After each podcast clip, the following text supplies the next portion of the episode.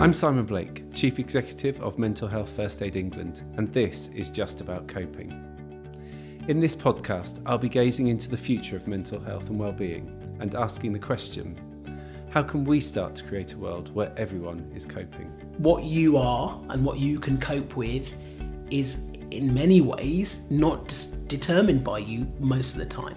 It is down to how, you know, what you were born with, how you were brought up and what you were taught in terms of how to cope. To try and answer this, I've enlisted the help of some fantastic guests from a range of walks of life. It is becoming clearer and clearer that being a part of certain marginalised groups or being a part of multiple marginalised groups, you know, really strongly affects or, or puts you at risk of poorer mental health. To discuss their experiences, what they have learned about mental health so far and what more needs to be done in their opinion. You know, we don't know anything.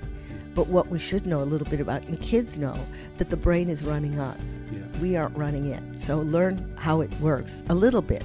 You know, not don't become a neurosurgeon, and then you won't punish yourself so much. I'll also touch on their work, their passions, and find out what they do to take care of their own well-being. As individuals, what I think we need to do is pay attention to our physical health. Maybe you go to the gym normally or go running or something, and then you start to skip that because you've been at work till eleven o'clock at night.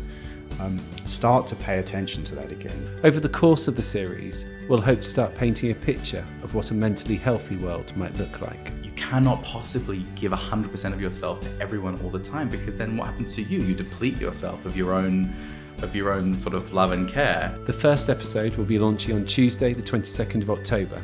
So if you'd like to join us, make sure to subscribe on iTunes or wherever you get your podcasts.